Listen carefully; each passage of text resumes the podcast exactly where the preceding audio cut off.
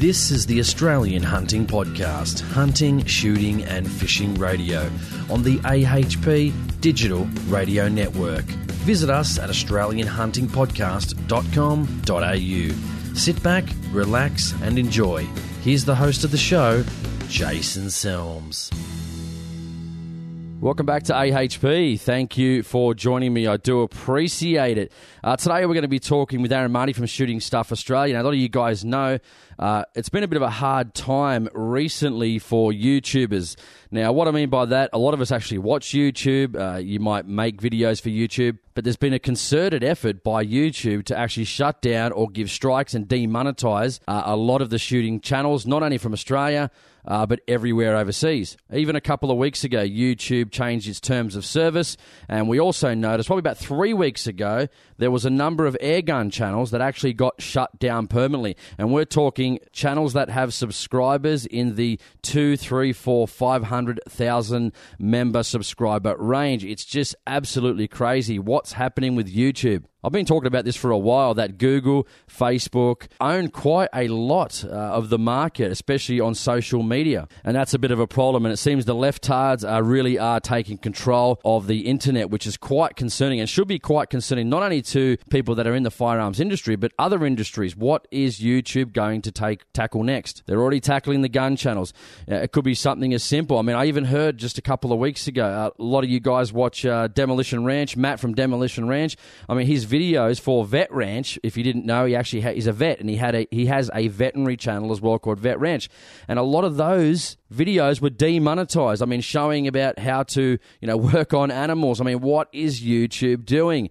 It's just absolutely crazy, and this is something we need to stop. Even though this is the problem, it is a private company. They can do whatever they like, and this is the problem. YouTube is the biggest, which should be quite concerning for people of free speech, quite concerning for people that uh, are actually dictating what people can look at, and, and they shouldn't hold such a large, large stake in the market. I do find that concerning. So today we're going to be bringing on just a few moments uh, Aaron and Marty from Shooting Stuff Australia. We're going to talk to them about it. Uh, we're also going to bring several YouTubers from Australia and also overseas as well over a bit of a series to find out different opinions on uh, what they're going to do. Are they going to go to a different service? Are they just going to put up with it? Are they going to try and talk to and tackle YouTube?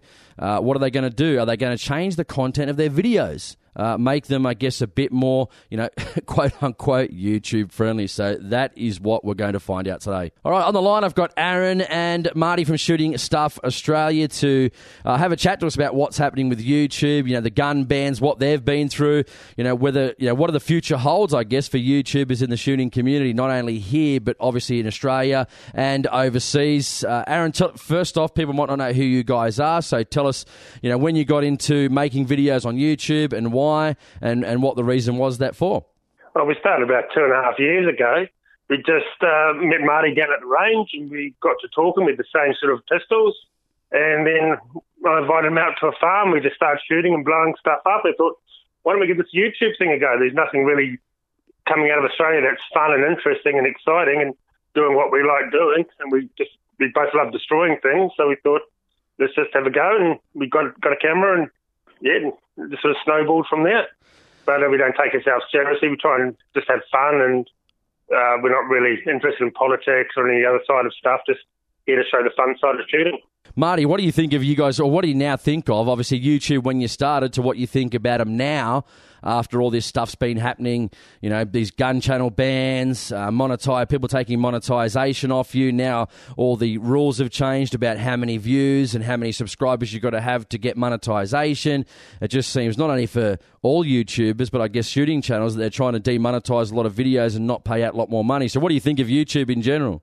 Um, well, I think the thing with YouTube is it's based out of Silicon Valley, um, which is obviously a very left-leaning part of um, of America, um, and and much like um, your other social media platforms like your Facebook, it's largely run by by sort of left-wing people. So uh, things like guns, um, obviously being a hot topic um, in the States right now. Um, you know, they're trying to be. I think they're. Being just basically anti-gun just because it's popular at the moment to be anti-gun. Um, and, like, I mean, it, it started before, um, like, the Parkland shooting in the States. We had, they demonetized us oh, probably about four or five months ago. um, and, and said that we weren't, um, we didn't have the correct amount of subscribers or content. But when I looked at those numbers, we far exceeded their minimum requirements. They just demonetised us because we're a firearms channel. Um, but not that we're really that concerned. I mean, in the time we've been running, but we make less than a dollar a day out of um, out of YouTube. I think it's it's somewhere around three dollars a week or something like that we make out of it. So it's not really that big a deal, the money side of things. Um, it's when they've decided to start attacking um, gun channels and taking down gun channels, um, I see as a huge pain in the arse. I mean, they are a privately owned um, company, so they're under no obligation to post content, but it just really sucks that they're going after, you know, gun channels and, and, and not just gun stuff. Like they, they seem to take down a lot of uh, content posted by, um, you know, conservatives and, and the more right-wing sort of side of politics as well. Um, so it's a bit of an attack on free speech, but um, yeah, playing devil's advocate a little bit, it is a private company. They're not a platform for free speech. It's up to them what gets posted. So there is that side of it to remember as well. It's a privately owned company. And there are other platforms out there now um, that are offering, um, you know, a place for um, gun enthusiasts to post their videos up as well. So we're just end up going to end up moving sideways into one of those platforms when YouTube does eventually take our channel down. We've sort of just uh, come to terms with the fact that it's not a matter of if we get taken down, it'll it'll be when. Um, and, and when that does happen, um, you know, we've, we've got other platforms to post on. We've started uploading to them now, um, so our whole back catalogue and any new videos going forward will be on across a number of platforms just to cover that base. When did you guys, did you guys get demonetised for all value, uh, all videos, I should say? Yes, essentially. Um, they sent us an email saying we're demonetising your entire channel um, because you don't have, um, you need a minimum of four thousand subscribers, and I think we're currently around six thousand. So we exceeded that minimum requirement, and the other was um, that we hadn't had four hundred thousand views, but when we checked our view count, we're up to nearly a million views. So that one's that one's also crap. They've just demonetised us because we're a gun channel. This is the problem, guys. What, what, what are we going to? What other options are there? I guess, Aaron, hopefully you know, you, you know this question. Um, what what other options are there in regards to actually YouTube style channels? I mean, there's not really many out there that people actually go to. I think one we were talking about the other night was Daily Motion or one of those. Yeah, we just started our Daily Motion up today. Actually, this morning we finally downloaded everything, uploaded everything to Daily Motion. It's the from what I can uh, pick out, it's the second biggest streaming platform like YouTube in the world. It's huge in Europe, and it's pretty much the competitor to you to YouTube. And you can monetize your videos, you make an income out of it, just like YouTube, but not as well known. But it is um, it's actually just as big in uh, Europe than what YouTube is. There's also um, Full thirty, but that's once again the infrastructure you need to to run these streaming services is massive and costs a fortune. The guys at Full thirty today uh, were saying that they've had, they're going to have to start hiring at least ten more moderators when they open it up to uh, the public to join Full thirty because they're held responsible for the content that's there. So any complaints have to be addressed instantly because they can probably get in trouble if there's like illegal activities happening on it. So it's just the whole expense. They, they, they went to what Pornhub, a couple of channels did, but they stopped. Pornhub shut those down. But Pornhub's the biggest uh, streaming service in the world. They get like three three times more traffic than YouTube. So they've got the infrastructure there to host all these videos from around the world. So if they broke off and set up a um, a side business and compared it to YouTube, they would uh, they'd be on a winning form, formula for that. Which uh, I don't understand why they don't, but I guess they make too much money out of porn than to worry about anything else. Hey, Marty, I, I guess know. I was just noticing you. Obviously, you do a fair bit of the editing and stuff like that, and the uploads. What's it like when you actually got to upload, and which may get to what it might get to one day? Is you know you might have to be uploading, you know, your videos to you know three, four, five different services. Um, it's not it's not that bad. Like I mean, it's um, you've got upload defaults on YouTube, which where you can preset all your tags and everything. So all you got to do is basically select a file, um, punch it into, like punch a title in and a brief description and then just sit and wait. Um, we're on N B N up here in Queensland, so It takes probably five minutes to upload a twenty-minute video with a size of about a gig and a half. Um, and then it's, it's really not too bad. It's just a little bit time-consuming. We've we've started uploading some of our content direct to Facebook as well, um, just to get a bit more exposure. Um, so it, the uploading, it, it's not as time-consuming as it could be. Um, I, I suppose if you're on bloody um, New South Wales um, internet where you've got to go out and kick the donkey up the arse so it cranks the wheel around. Well, that's um, how my then... internet is at the moment, that's for sure. It's terrible. I don't even have the N B N yet. They said three months ago they were doing it. I got a letter I know, a couple of weeks ago, and it says between now and like September, October. And I was like, well, looks like it might be up to a year behind schedule. Yeah, there's definitely yeah. not much much hope for New South Wales, is there? Well, you can't even ban most guns, you can't even get the internet. Uh, we, can't, we, uh, we can't even get state. the internet, and we can't even get the Ruger Precision. Unbelievable. Yeah, or even um, a Ruger Cricket twenty-two.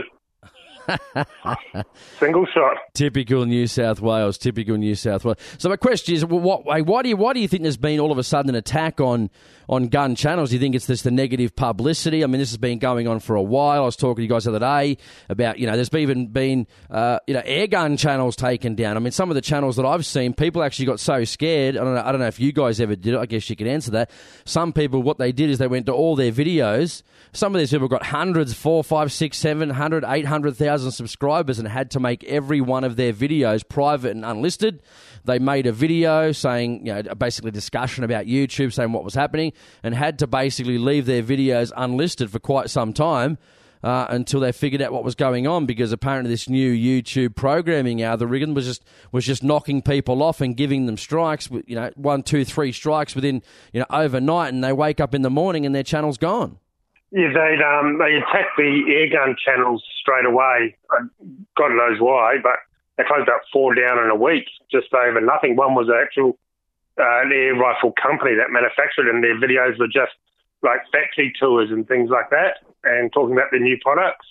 But what I reckon this whole thing is, is just all based on money, advertising money. I don't think there's enough advertisers to go around for all the videos on YouTube. So they'd have to get rid of a large chunk of people off YouTube so the advertisers will come back and their, their ads can get around or circulated better. So what's what's the easiest thing? Attack firearms, because we're a soft target. No, it's drummed into everyone's head that firearms are bad. No one's going to really care if they go. The majority of the lefties, well, then they uh, of society just won't care if the, the gun channels are gone. So that's my theory, is all come down to advertising money, because you read the new the new um, guidelines is you can't have any links or to manufacturers, to gun shops, anyone that sells uh, gun-related products, guns or gun uh, accessories. So what what we did, we had to go through every single video. It took us forever, and we had to take all our links down to all the gun shops that help us out, to all the Uh, wholesalers that send us guns to review. We just had to take them all off our um, in their description, because they're going, it specifically says they're going after links in the uh, in the descriptions on any gun gun uh, related uh, stores or companies. So we had to get rid of that, but you can still mention them in your videos, and uh, like how we do, so you can still mention them, they said, but you can't link to a shop. And that comes down to advertising. They're seeing it as people are getting free advertising for YouTube. That's what I reckon it is, because you're linking to a store. That store hasn't paid for advertising, but someone's been linked and taken over that store. They're paying any money. That's right, especially if YouTubers have got, you know, millions of subscribers and you're recommending, you know, some sort of business in the in the description. I guess that can be, you know, big advertising for some of these companies, I guess. Yeah, and they, they might look at it as, well, look, we've got people paying us to advertise them, and people are advertising their competitors for free. So, I mean, that's, I don't think that's as much as a direct assault on firearms as it is on um, unsolicited advertising on YouTube itself. Um, so I think that's probably got a lot to do with it as well.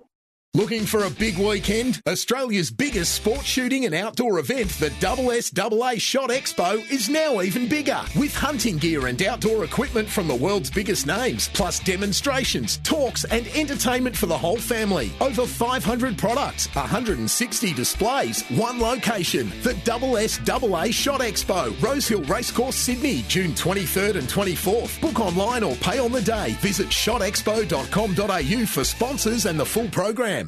Would you like to advertise on one of the most tech-savvy mediums on the internet? Then why don't you advertise with us on the Australian Hunting Podcast? If you have a product or business that you would like to promote, then we would love to hear from you. Become one of our partner advertisers by calling Jason on oh four two five, eight eight one, nine six seven or email australian hunting podcast at gmail dot com. What can you guys do, I guess, for the future? You know, obviously different content. You know, so how do you know what content's going to be excluded? Because it seems their terms of service for, you know, uh, videos relating to, to firearms vary differently in regards to, you know, it could even affect uh, reloading videos. You know, a lot of people putting, you know, have, have had videos up for how long, guys? Like probably six, seven, eight years on reloading and reloading techniques. Very, very benign videos. Nothing wrong with them. Not promoting violence, just showing about how to how to reload. But that could be, you know, accessory firearms and building firearms technically, you know, because this is ammunition for a firearm.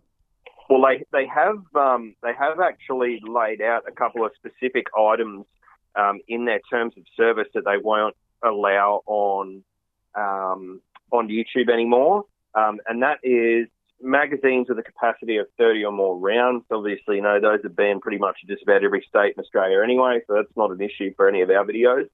Uh, firearms that are capable of firing in full automatic mode, um, how to convert a firearm to full automatic, how to manufacture um, unregistered suppressors, and I believe the other one was binary triggers.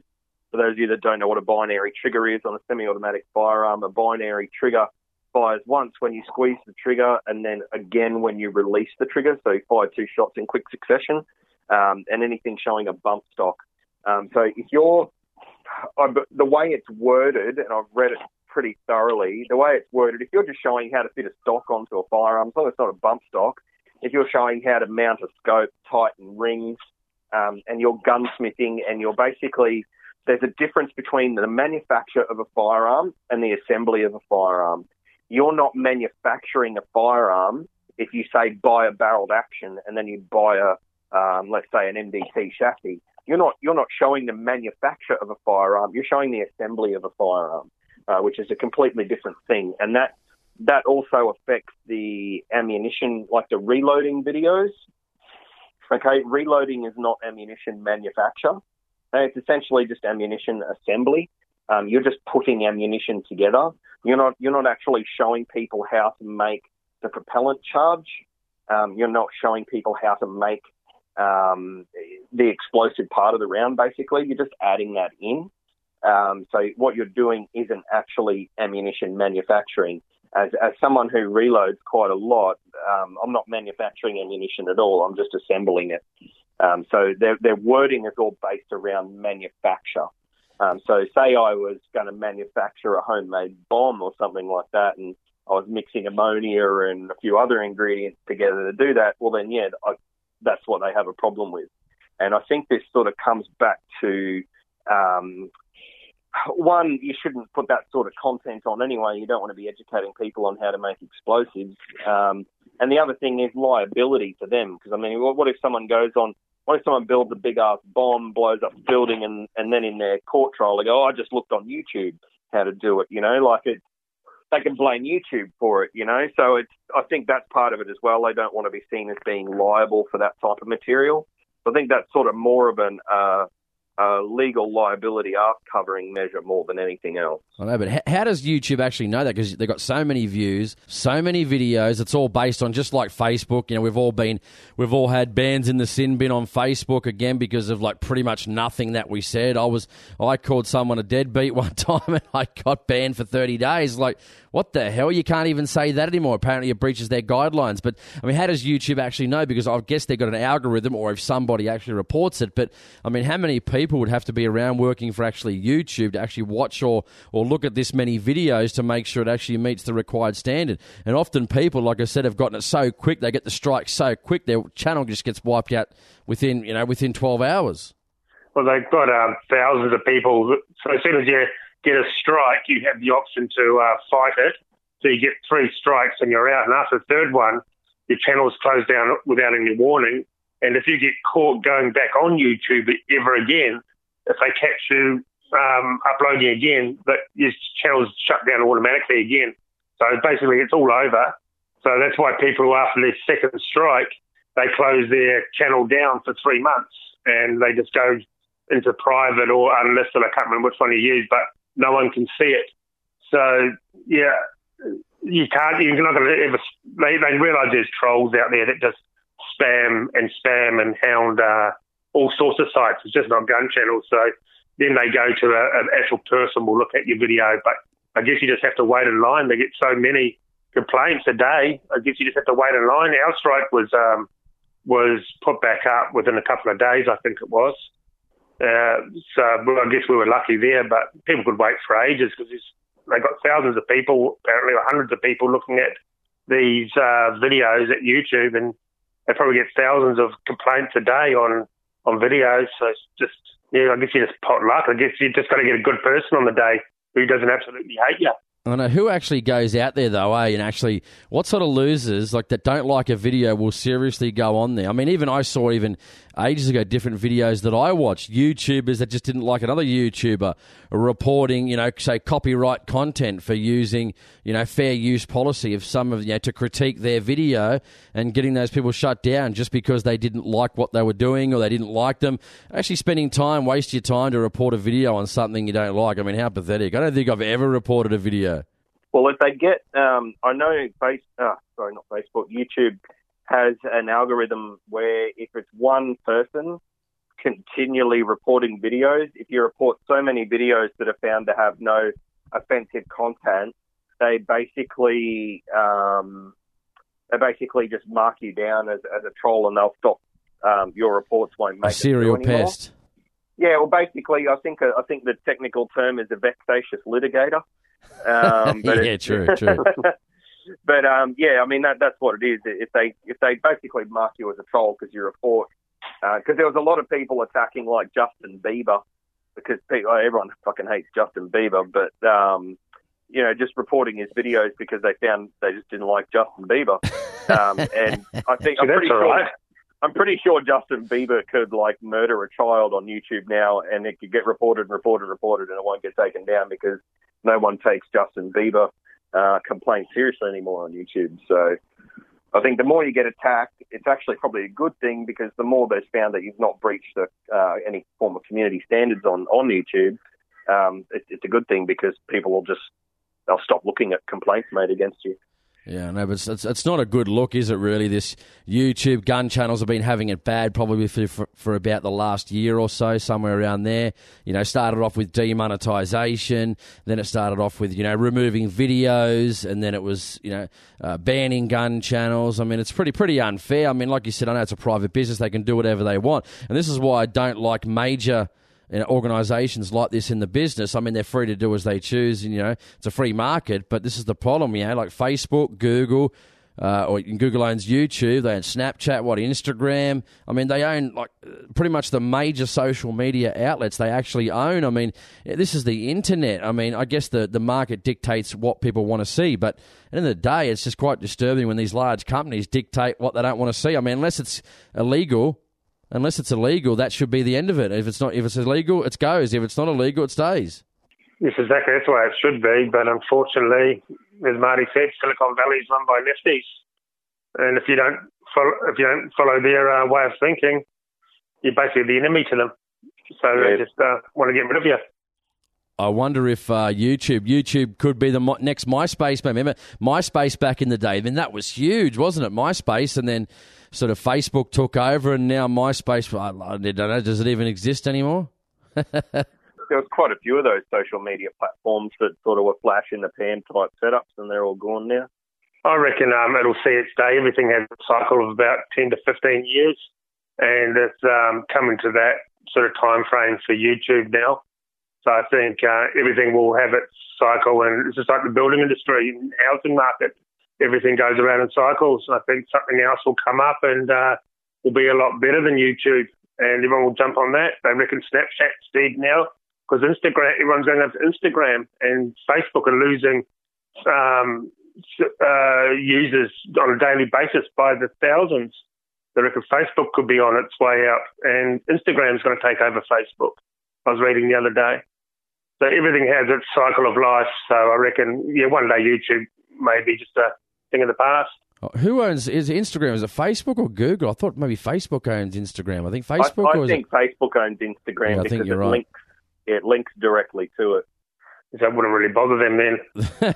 This is the problem, mate. Like such a large market share, such a large market share.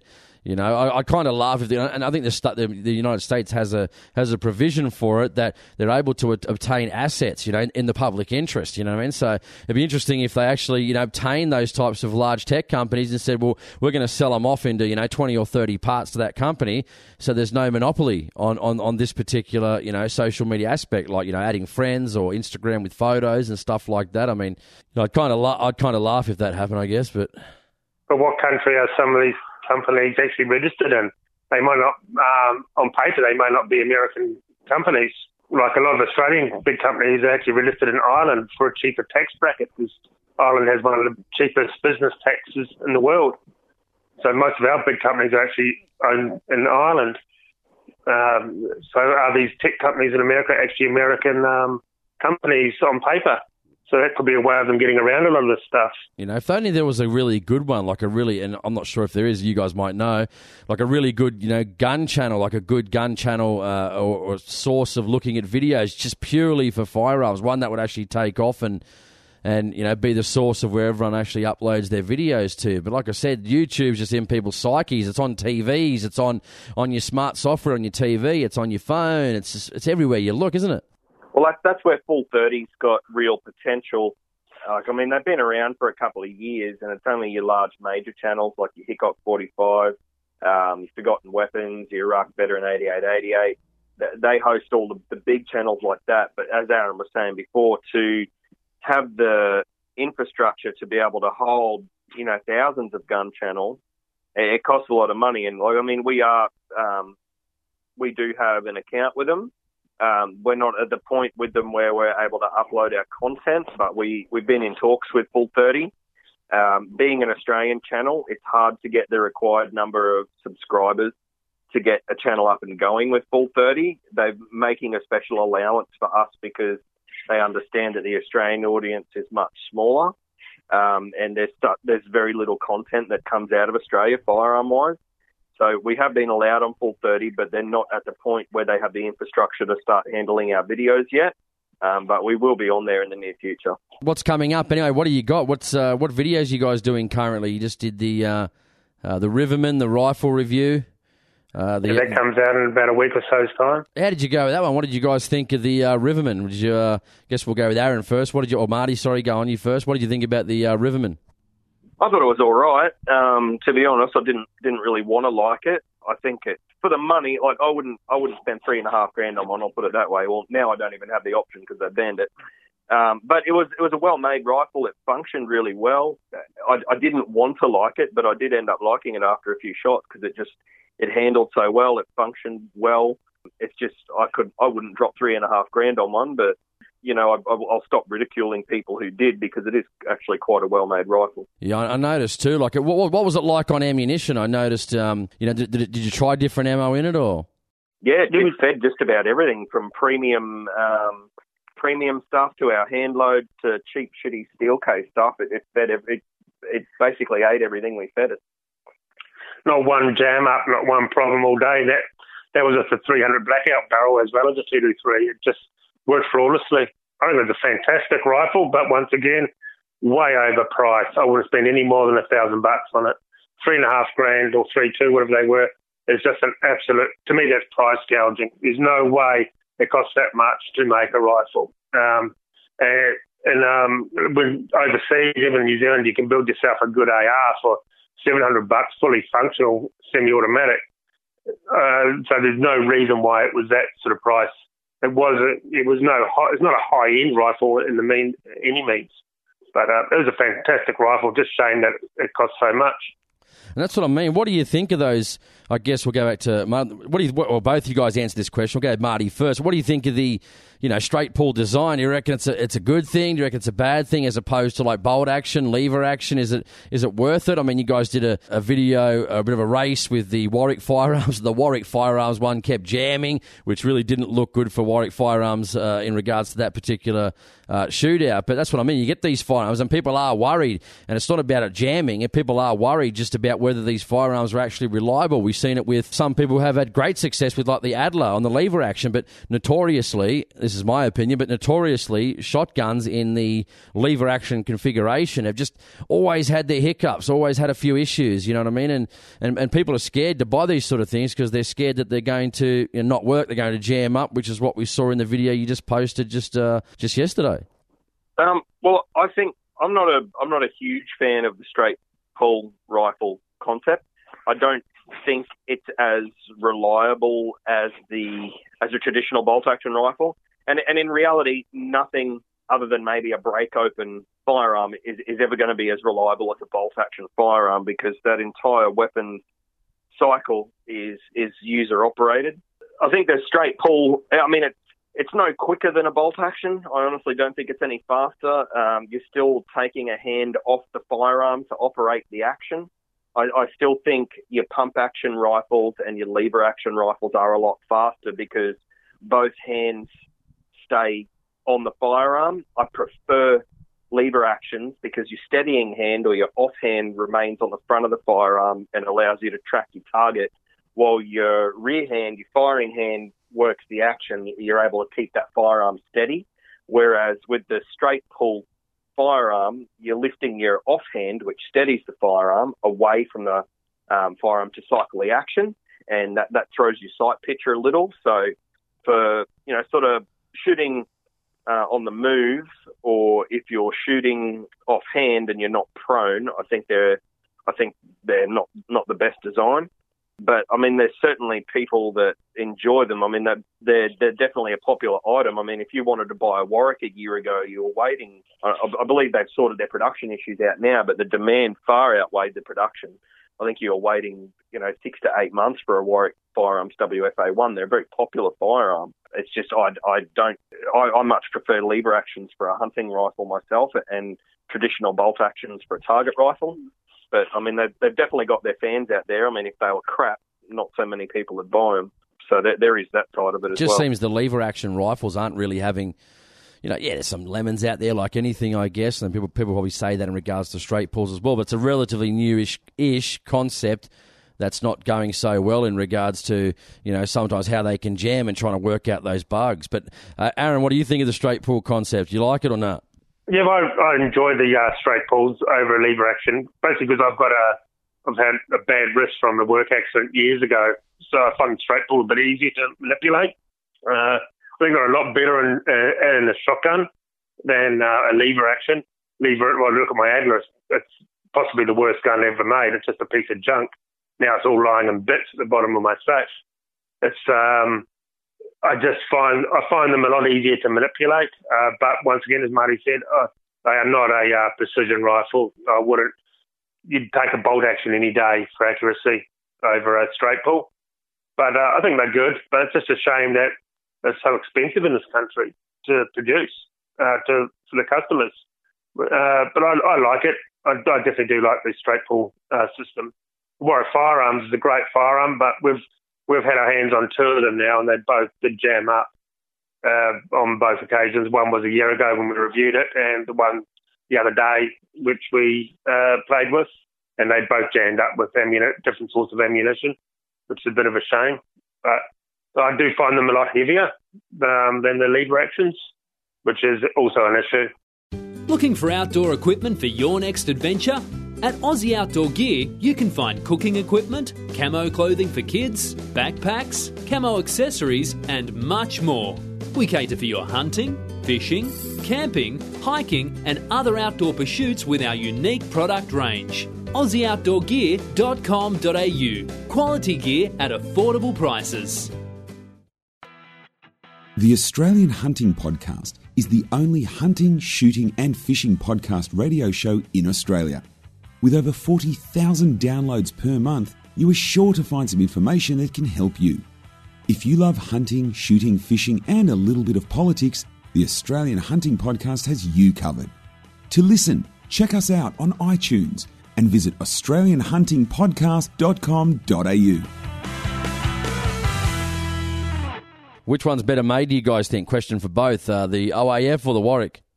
Uh, the O A F, definitely. It was so well made and it never missed a beat. And, uh, yeah, it was solid and it was extremely accurate for what it was. I think probably the build quality on both was, was excellent. Um, the Warwick Firearm, um, W F A one, they are a very well-made firearm. Um, obviously, we have we did have those few hang-ups with it. I, I think that if you sat them down next to each other, that's going to be as a result of probably tighter tolerances in the Warwick that would wear out over time. Um, whereas the, I think if you put them both on a bench, you'd probably get greater accuracy out of the Warwick. Um, but I think they're both very well-made firearms, but there's certainly more uh, components in the Warwick than there is in the Riverman. The Riverman was definitely a more simple, uh, straightforward design. It was a lot more modular than the Warwick.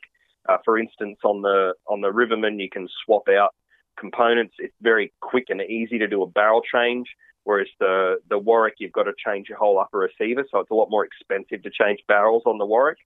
Um, however, at the same time, you can have your optic zeroed to the receiver. So whilst it's a more expensive process, it's easier to... It, it's definitely got a plus and minus.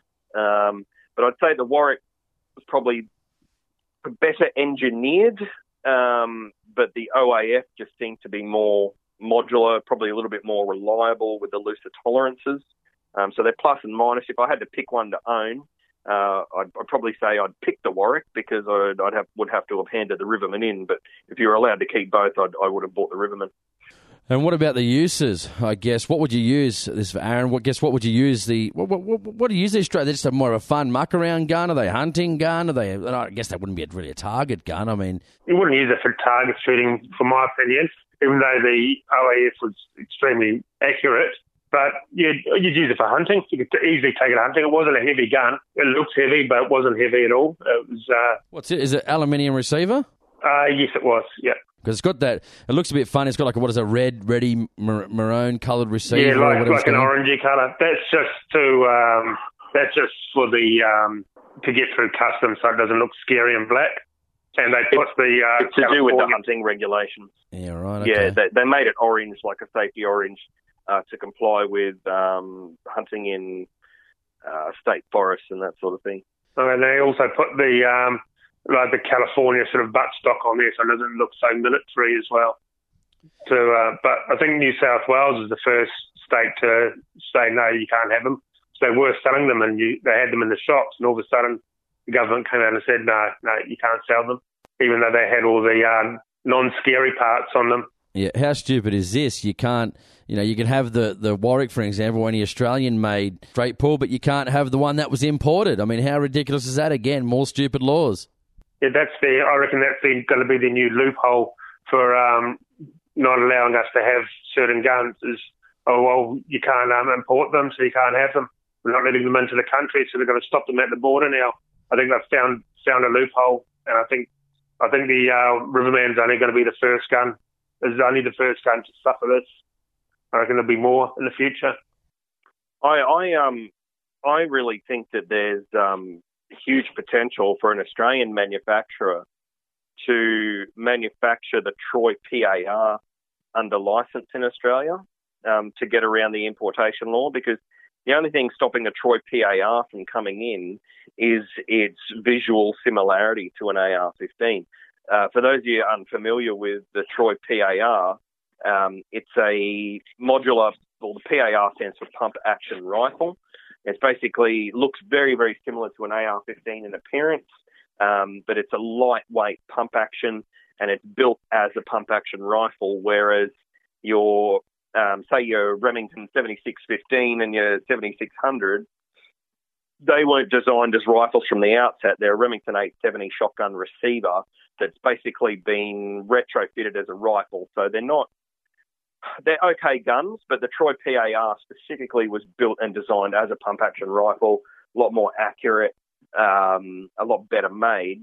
It's just the appearance that stops it coming in. But I think for an Australian manufacturer to get onto Troy and say, hey, we'd like to build this under license, um, someone with the with the ability and the equipment to build that would make an absolute killing on them, because they are a very well-made rifle. Um, and you can chamber them in, you know, not just um, two twenty-three, but you can chamber them in three hundred blackout. You can modify it to take um, four fifty-eight SOCOM, and it, that would just be an absolute pig slayer um, in four fifty-eight SOCOM. Um, it'd be a really good firearm for someone to build under license here, and I'm not sure why we're going down this straight pull rifle path when, when pump-action rifles are so much more practical um, to use in, in hunting applications. Yeah, I agree totally with Marty, but the big thing, it has to be priced right. None of this three thousand dollars sort of rubbish. But what do you get for a thousand bucks these days? You don't get, you don't get, you don't even get, you know, a ticker for an example. I mean, and Marty's probably going to kill me for saying this, but you can get a Howa for that price, but but you can't get. I mean, they're all good rifles. I'm saying, but I'm just it was a joke. But uh, you know, I mean, how do you? You don't really get much for a thousand bucks these days. I mean, especially you start looking at under and over shotguns, and you say a thousand dollars. I mean, whew, you're not going to get. I mean, in my opinion, I've had sort of Turkish-made shotguns and stuff like that, and the fit and finish of the one I had. Perfect. Loved it. Loved every minute of it. Unfortunately, mechanically, it was a piece of crap. Now, I'm just going to say that mechanically. It was a side-by-side shotgun. You know, if you know shotguns in Australia, it's hard to get, you know, pretty much there's no limit from the low limit of price for a side-by-side was, say, eight hundred to one thousand, and it, it, the next step up's like four grand, five grand for a for a decent, you know, side-by-side. All the rest are, are quite cheap. So, fortunately, mechanically, it was crap. So, you're not, you're not going to get much for that one thousand dollars mark. Well, if I was going to spend three thousand two hundred dollars on a uh, on a say a Warwick firearm, I'd be going to the Verney-Carron for the lever release. A lot faster, a lot more accurate, a lot lighter. I'd be spending my money on that, and it's the, the fit and finish and the whole system is absolutely flawless. It doesn't jam. I'd what, be going to Verney-Carron if I was going to spend that sort of money. What did you, uh, Marty? Speaking, we'll go Marty first. What did you think of that Verney-Carron? What did you think of that design? I, I said they made a shotgun one. I mean, hopefully, I don't know. You guys might know. You've had a chat with them. They're going to be bringing out, like, at least in the shotgun, because I looked like I liked their shotgun configuration. They're going to bring up out something in like a synthetic stock. They look really good, but again, that price is up there. What was that system like? I mean, that Verney-Carron style thumb release system. That that rifle I can justify spending the three and a half grand on, because the fit and finish on it was every bit as good as what you see in the higher end um, Seiko rifle um, that you're spending, you know, four or five thousand dollars on. Um, it, it was every bit as good. It was very well made. Um, the action in it was very reliable. Um, I'm just, I'm not a fan of thirty oh six.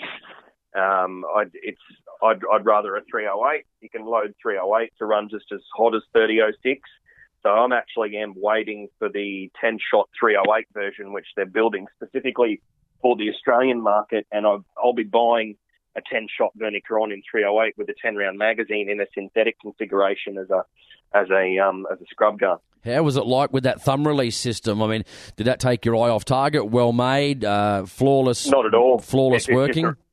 It's just a really quick, simple flick, and you can change it to the other side, which I will do when I buy mine. I'll be moving it from the right to the left so that as I'm squeezing the trigger with my finger, I can just flick the release with my thumb, and it'll be a very, very fast action. Um, and that's what I'll be looking to buy. I, I think it, that is one rifle with the, around that three-grand price tag where you're getting a lot of bang for your buck. Uh, I, I can see that being a very, very popular rifle. I mean, even three grand, though, I think it's going to probably... You know, price something. You know, probably price a lot of people out of the market. Why not make that? In that, you know, it's not a thousand dollar gun, but maybe in that two grand range. Yeah. Um, again, you're probably gonna you're probably gonna take a hit on the on the quality. Um, you, you can buy very good rifles for, for two grand. Like, um, you know, you can buy a good bolt action rifle in a synthetic stock for around two grand. Like, you can buy a, a I, I'm, I'm going to come back to Howa because I am a really big fan of Howa rifles. I think they're excellent value for money. Like every Howa I own is a tack driver. My my last Howa cost me thirteen hundred bucks in a chassis.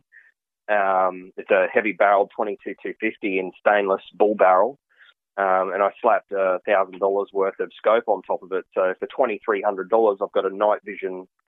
Uh, I've got a, a very accurate rifle with a night vision scope on it in a chassis. Uh, which I think is very good value for money. Um, you know, so you, you don't have to spend a shitload of money. Um, there's there's packages out there, and this is one video we will be doing uh, coming up. Um, buying a hunting rifle out of the box, off the shelf, um, for one thousand dollars with glass to get you going uh, for under one thousand dollars. So we'll be looking at rifles like the Remington seven eighty-three, um, the new Franchi or Franchi, however you want to pronounce that. We'll probably throw, um, you know, like uh, we'll probably throw a low-end Howa in on top of that as well, um, and, and we'll compare a few of those low-end rifles like the Savage Axis and just see what they'll do. Um, obviously, you're not going to get um, a super great finish if you're looking at things like throwing a bore scope down the barrel. Then, you know, none of those rifles are going to have lapped barrels. You're going to find little tiny nicks and burrs. But for a hunting rifle, where most of your shots are going to be one hundred meters or less. If you're only spending a thousand bucks, you're going to get a product that's going to do the job. Um, it's when you're spending the extra money, like if we go right up to the other end of the scale, where Aaron and I had a look at the um, the Rigby Big Game Hunter. I mean, that's a twenty-two thousand dollar rifle. I, I couldn't justify spending twenty-two grand on a rifle, but I guarantee you, in two hundred years' time, that twenty-two thousand dollar rifle is going to have passed down through generations of the same family, and it's going to still be getting used. And uh, I, I couldn't say the same thing about a Savage Axis or a Remington seven eighty-three. And that's where the extra money is in those high quality rifles. You, you're buying something you can pass down. You, with the um, Verney-Carron, you are getting a three thousand dollar rifle for three thousand dollars. You're not not like the Warwick Firearms. You're getting a thousand dollar rifle for three thousand dollars. But it's funny you should mention the twelve gauge Verney-Carron, because it's actually this week they're going to their final court case to to fight to have the twelve gauge version uh, imported into Australia, because they've actually they allowed the the rifle version through, but as soon as they say twelve gauge, oh no no, we've got to ban that, we've got to ban that. Port Arthur, Port Arthur, we've got to ban it. So they've been fighting. He didn't even use a shotgun in Port Arthur anyway. He didn't even use a shotgun in Port Arthur anyway. Yeah, I think he had a pump action that went missing several years earlier, and it showed up at, at um, in his house. He, he, he did have one. They found one in the boot of his car, but I, I couldn't tell you what model it was. But I do remember him being in possession of a twelve. But I think that comes off the back of the furore around the uh, the Adler and the whole bullshit um, Adler ban. I think it comes off the back of that. They're just now targeting twelve gauge shotguns. Like, oh, we can't have anything coming in that's um, you know. quote and quote uh, high capacity new technology rapid fire, um, so they've just sort of flagged rapid fire. The new the new slogan, rapid fire. Oh, yeah, they, they went through. They, they're going on and banging on about uh, how they can turn. You know, people can just turn that into a semi-auto, but the police and everything have gone through it, and they can't turn it into a semi-auto. But that's what the, that's the route they started to go down, and then finally they got their hands on one and. That the police and customs or whoever does it could not turn it into a semi-auto. So that, that theory fell flat on its face with the rifles. That's why they had to send, you know, they allowed the rifles in, because it was just uh, nothing to do with the semi, and it can't be turned into a semi. I wonder if they'll have any success with the twelve-gauge shotgun getting it in. Well, we, I think it's the eighteenth, um, the final court case of this month. Uh, in April it goes through, so they, it's their final court case. So they'll get the yes or no uh, this week. I guess it's exciting, you know. You know, this new technology, new equipment coming out, you know, new manufacturers, new scope manufacturers, all this different stuff's coming out. I guess it's a good time. I wish we could have the, the other good stuff, like, you know, what New Zealand can have, but I guess there's always something new coming out, something to review, something to shoot. What do you guys got next coming out? Anything exciting over the next couple of months? Or We've, we've definitely got a few uh, interesting um, things coming up where... We're having a look at not just doing our standard format reviews, um, where we just take a gun out and use it. We're, we're probably going to have a look at answering a few questions that people have and responding directly to that, like, oh, what's the, like I just discussed earlier, what's what's the cheapest hunting rifle I can get into, and is it worth the money? That, that'll be one that we'll do. We'll compare a few very cheap rifles side by side.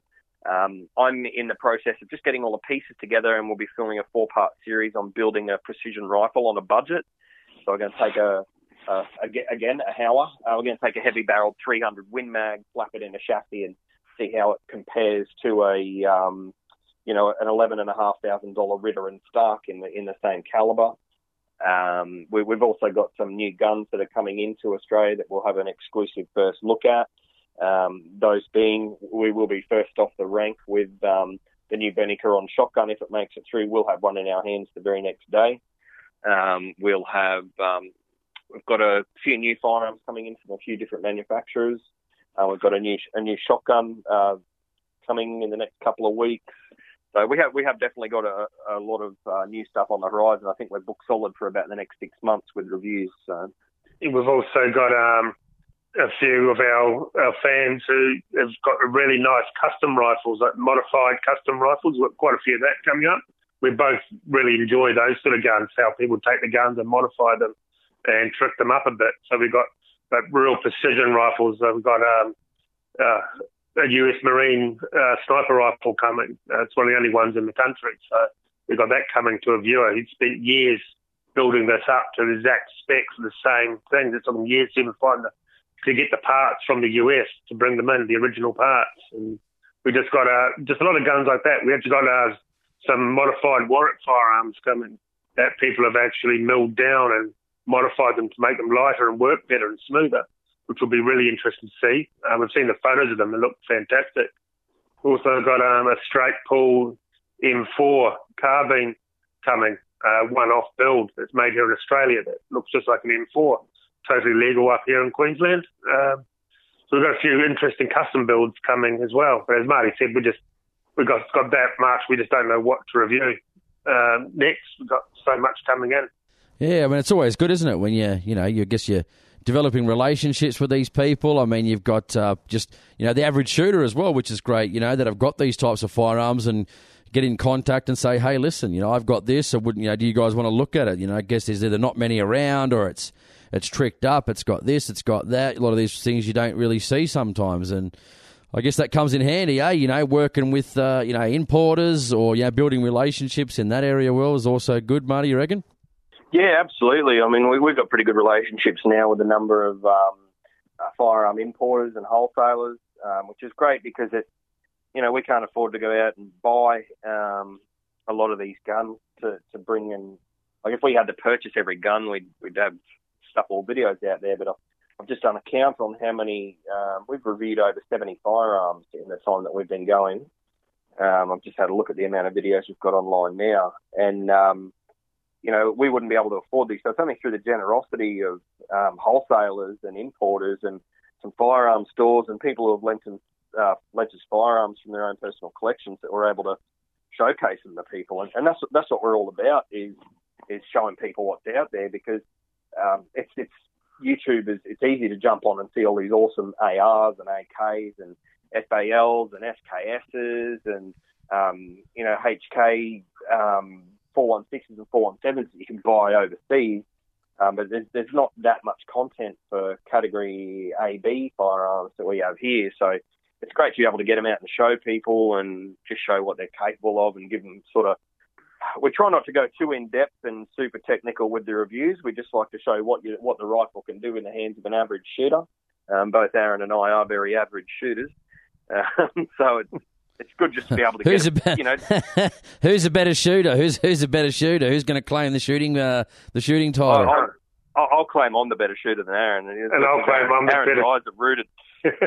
Yeah, I just got um, I just got um, diagnosed with cataracts in my eyes, so which is which is and it's my shooting eye too. So and they won't and they won't do the operation on me because I'm too young. Uh, Even though I don't feel it, but um, he's got khaki eyes. He's got khaki yeah. eyes. Aaron, but uh, Aaron, but um, in, in my defence, just wait till the end of the week and watch the O A S uh, review, and you'll see who's the best shooter there. I think my group, my group came out a lot better. What did, Baller alert. Did you did you have a bad day, Marty? Did you? Well, two, no, two, and, two flyers. I, I see one flyer as a flyer. Aaron sees two flyers. And two flyers as a group, but Aaron just calls it two flyers. So yeah. if, if you took Aaron's two flyers out of his group, he ended up with a with a sub-minute of angle group. But if you put the two flyers in and made it the actual group... It's like an eight-inch group at one hundred. In my, in, in my defence, in my defence, when I look for a crosshairs, no matter how I adjust it, I see two crosshairs. So I got... Um, out of a five-ground group, I got three touching in the bull's eyes, and then just to the side, I got two uh, almost touching. So two different crosshairs, two different groups. It's that simple. Hang on, should you be should you be driving a vehicle or what? Should we be driving a vehicle up there? But I guess they let people do anything in Queensland. They don't do this eye surgery. The lady told me um, until you're unfit to even drive a vehicle, that could be twenty, thirty years. It's just ridiculous. Oh, man, that's hilarious.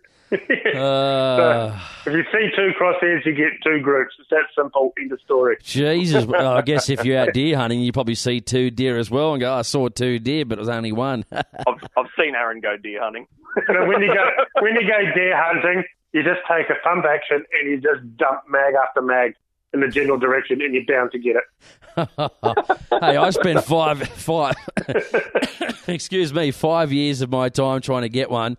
Uh, if only that worked, I would, would have had about ten on the ground by now. Are you allowed, are you allowed to pump actions down in New South Wales, though? That's the question. Mate, I think, I think we're allowed Remington seven six fifteens, I'm pretty sure. ninety-five, ninety-nine percent sure. You're just not allowed to put them in a chassis or make them look scary. That's what I mean. We can't do anything down here. I mean, hopefully that's a law around the country that our organisations, you know, should be...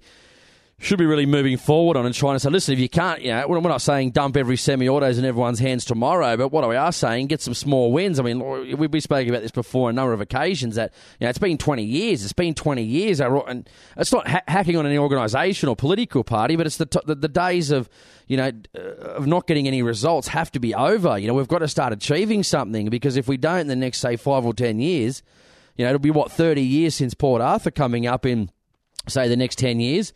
Uh, pretty much give up after that if we haven't achieved some decent results, you know, and using our money, you know, and m- money from organisations to, to get to get some results. That's probably a whole other podcast right there. Because you guys did a you did a talk on the confiscation. I did a, I did a video on registration. You guys did a, ch- a chat and discussion on the you know the banning of the Riverman, and it seems to be this this information is popular, because I noticed you guys got a lot of views on it as well. You know, it's just people are really thinking about this stuff and just had enough. And okay, well, two things really have to change in Australia pretty much straight away.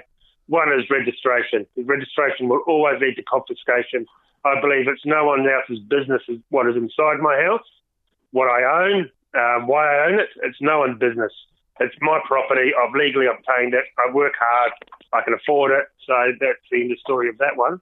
And the second is self-defence.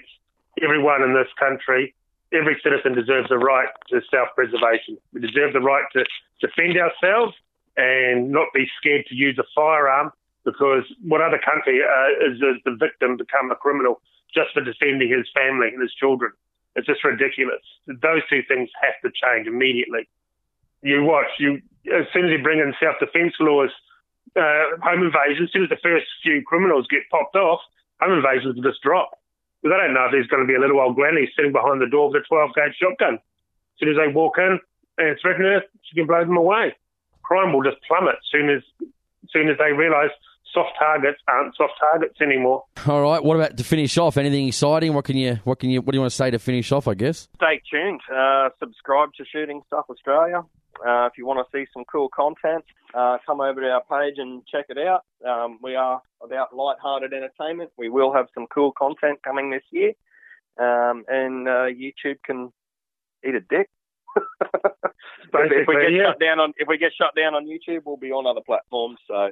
Keep watching. Yeah, head over to dailymotion as well dot com and and uh, sign up with them and um, and you know, click the follow button on our page there, because every video will be uploaded to there as well. Also, we're on Patreon, which is a big help to our Patreon members. If anyone can help us out supporting us on Patreon, just to help us pay for the ammo, which is the biggest cost, would be greatly appreciated. Of course, we're on Facebook as well, and we're also on Instagram. So. Then we've got five hundred followers on Instagram. So we're just getting into that. We're not the biggest. We don't really know how to use it too well, like some of these young, young whippersnippers do. But we, um, yeah, they, so we're trying to spread ourselves over more for, more formats. So yeah, get on and subscribe, and definitely subscribe on YouTube as well for us. It helps a lot. Very good. All right, Aaron and Marty from Shooting Stuff Australia join me here on the Australian Hunting Podcast. Talk about YouTube and all things about making videos on YouTube. Guys, thanks for your time. I really appreciate it as usual. Thanks a lot. All right, thank you for having us. Thanks a lot.